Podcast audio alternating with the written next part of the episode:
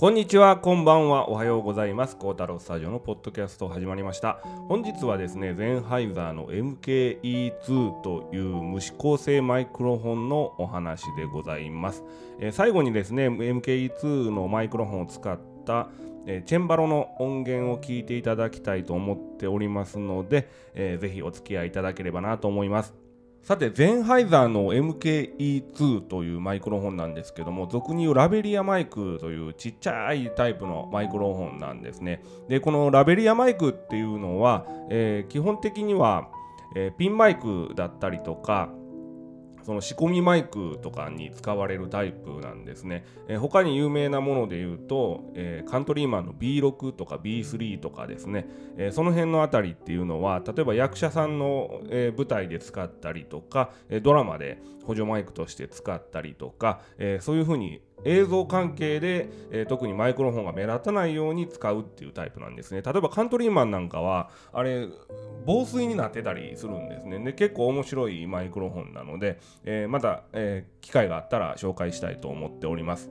でゼンハイザーの MKE2 って後藤先生にずっと僕が2年か3年ぐらい借りていたマイクなんですね。これは5万当時ね5万円ちょっとの価格になってたんですけども今もう1個で10万円切るぐらいの価格までちょっと上がってしまってるんですね。だから5万円でペアで10万円でっていう価格だったらすごいコスパ良かったんですけど今もうねペアで20万弱ぐらいになってしまってますのでかなりなも何とも言えない絶妙な価格ですよね。今のこの価格帯やったら、えー、B3 とかですねの方が選択肢としてはいいのかなっていうふうに思ったりしてます。とはいえやっぱり世界中でベストセラーになったマイクロフォンですしその信頼性はもう本当に揺るぎないものであります1個5万円やったらもうコスパ良すぎでしょっておかしいコスパでしょっていう感じでですねで今1個9万円ぐらいになってやっとなんかうん価格相応のなんか感じになってるのかなっていう感じですね。本当にまあ2個で20万弱ぐらいの音質をま提供してくれるマイクロフォンっていうことになります。で今日聞いていただくチェンバロの音源なんですけどもこれ僕が録音エンジニアとして独立して活動しだした時の初期の頃に収録した音源なんですね。で音楽収録の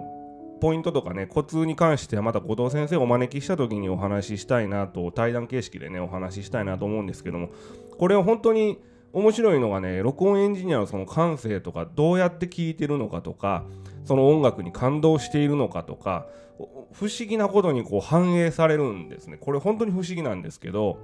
もうこれはうーんロジカルにその考えるものではなくって例えば、ポッドキャストなんかね、今収録してるこの感じだと、ロジカルにね、えー、考えられるんですね。この無指向性じゃあ、例えば AB 方式で何センチ離すのか、で、まあ、声で調子構成とかでピックアップした方が、それで混ぜた方がいい音になるよねっていう、えー、ロジカルで考えられるんですけども、音楽の場合はね、本当に難しいところがあって、えー、ゆえにモニター環境っていうのが本当に大事な、えー、存在になってきます。例えば今なんかですと、ポッドキャストで喋っているので、これ完全にロジカルにセッティングしているものになるので、もうモニターしてないんですね。ヘッドホンをつけずに聞かずにもそのまま喋っているっていう状態なんですね。それでもうちゃんと撮れますので。ところが音楽の場合はもう撮れないんですよ。で、マイクロフォンの1、1センチでも動かすと、全然本当に違う世界になるんですね。特にまピアノとかですねオーケストラとかになってくると本当にもう奥の深い、えー、世界になってます。でチェンバロの録音なんですけども古楽の録音っていうのがまたこれ面白いところがありましてで古楽の録音の面白いところっていうのはそのいかにその楽器の、えー、質感をこうひねり出していくかで例えば今日、えー、後から聴いていただく、えー、ヘンデルの、えー、二単調組曲っていう曲があるんですけどもこれゼンハイザーの MKE2 で、えー、チェンバロの方に貼り付けて、えー、ボディに貼り付けて撮ってるやつなんですけどもこれは僕的には、えーまあ、失敗という言い方は、えー、くないんですけどもそのやっぱりその古楽の古楽器の質感っていうのはあまりうまく取れなかったなって、えー、思ってるところなんですね。これあんまりその質感を無頓着にそのマイクセッティングしてしまうと例えばチェンバロの場合なんかだとどれも同じ音に聞こえちゃうんですね。っていうのがチェンバロの場合そのボリュームのそのピークっていうのがもう決まってますよね一定ですよねギターと同じような、えー、チェンバロって弾くんですねもう完全にギターがそのまんまピアノのボディになってるような、えー、構造になってるんですけども、えー、一定以上のボリュームっていうのはどんなに鍵盤を激しく叩いても出ない仕組みになってるんですね。なので一見すると非常に簡単になんか録音できるように感じるんですけどもその質感を捉えるっていうのが非常に難しいんですよね。で割と今回ご紹介する音源っていうのはオンマイクでねかなりオンマイクで撮ってるんですけどもオフマイクの方が良かったかなっていう風にね後から後悔したりとか例えば KM184 で別の会場で別の曲を取ったチェンバロ同じ楽器のものがあるんですけども、えー、それだとね結構質感が入ってるんですよあそれ入れちゃいましょうかね入れあの入れますあの最初にちょっと KM1 あの MKE2 で撮った、えー、ちょっと僕的には質感があんまり入ってなかったなって思った音源を聞いていただいてでちょっと KM184 聞いてみましょうじゃあまずね、最初にちょっと、えー、MKE2 のチェンバロ音源、冒頭だけ少し聞いていただいて、ちょっと解説しながら進めていきます。では聞いてください。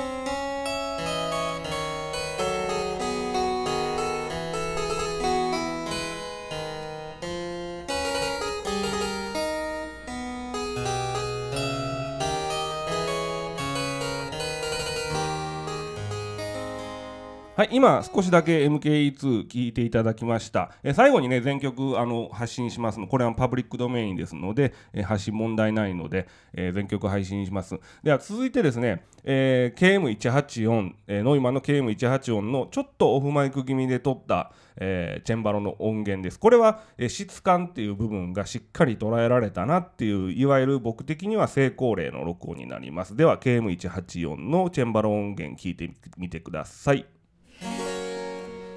ど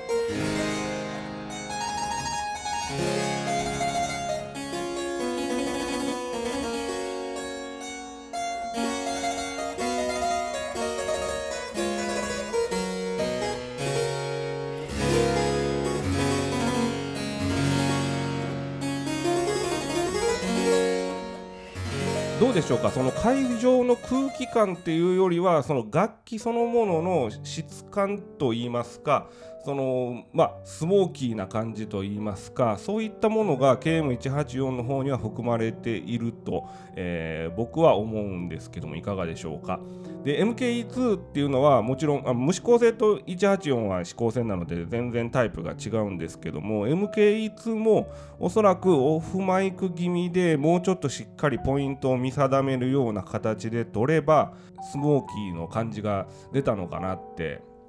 えー、ちょっと思ってます。っていうのが、まあ、MKE2 で収録した時っていうのはソプラノ歌手がいらっしゃったのでソプラノ歌手と一緒に合わせるためのマイクセッティングっていう言い訳をちょっとさせていただきました。なのでこれからね録音を始める方っていうのは、えー、マイクロフォンの選択はもちろん、えー、このポッドキャストのチャンネルでいろんなマイクロフォンといろんな、えー、音楽、え録音の方法取り方っていうのを紹介していくんですけども古楽を取る場合っていうのは、えその技術的な面っていうよりもその楽器のスモーキーさだったりとかそういったことに注意して取るようにしてみてはいかがでしょうか？ではね本日紹介するヘンデルの、えー、二単調組曲なんですけども少しだけヘンデルのお話をしたいんですね。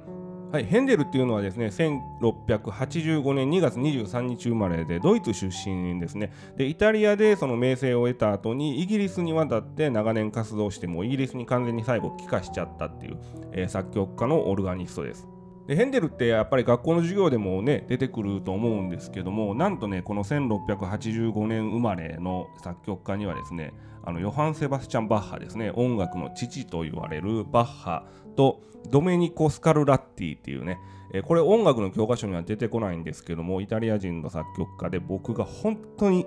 本当に大好きな作曲家で尊敬している作曲家です。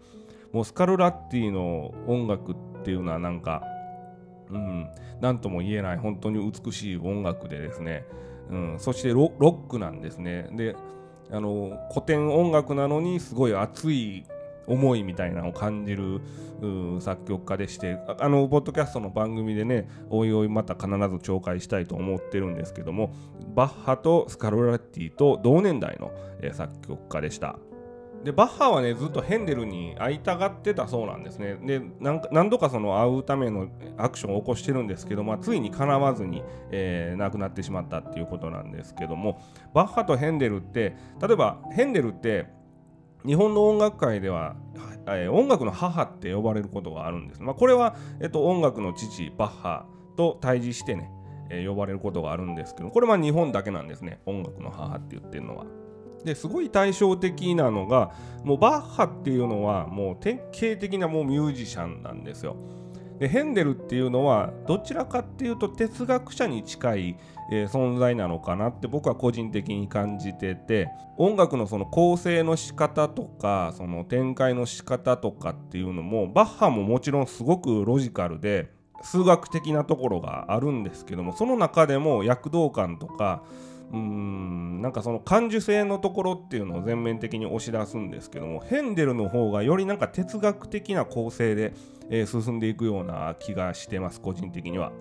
でまあこれはあの一つのエピソードなんですけどもヘンデルっていうのはえー、家系自体がね音楽とは全く無関係の家系でしてでご両親ももうヘンデルには音楽家にはなってほしくないって言って、えー、最初思っていたそうですで対照的にバッハはですねもう完全に音楽家家系ですね音楽をやるために生まれてきたんだみたいな、えー、方でですね、え2度の結婚で合計20人も子供が、えいますでヘンデルはねもうずっと、え独身で子供も、え最後までいなかった。えー、っていう感じでまあこの辺りも見てもねなんかヘンデルって哲学者っぽい感じですよなんか哲学者ってそう独身で子供いないイメージないですか皆さんはい なんか、えー、ショーペンハワーとかねデイビッド・ソローとかえー、あの辺ですね、釈迦もそうですね、なんか哲学者ってすごい一人孤独を好むみたいなね、ところがあるようなイメージがあります。まあ、それもヘンデルとまあ共通してるポイントかなっていうふうに感じています。でね、やっぱりこの1685年、まあ、1700年代のですね、えー、ヨーロッパのイギリスの音楽っていうのを、えー、当時のもう楽器そのまんまですよね、えー、チェンバローっていうもうそのまんま進化せずにそのまんま現代で再現された音をですね、えこうやって録音してで残せるっていうのは本当にロマンがあることやなっていうふうに、え思います。ではね、MKE2 をちょっと参考に皆さん、購入検討しておられる方のために、えヘンデルの組曲2単調を最後にお届けして締めくくりたいと思います。本日もご視聴ありがとうございました。次回またお会いしましょう。さよなら。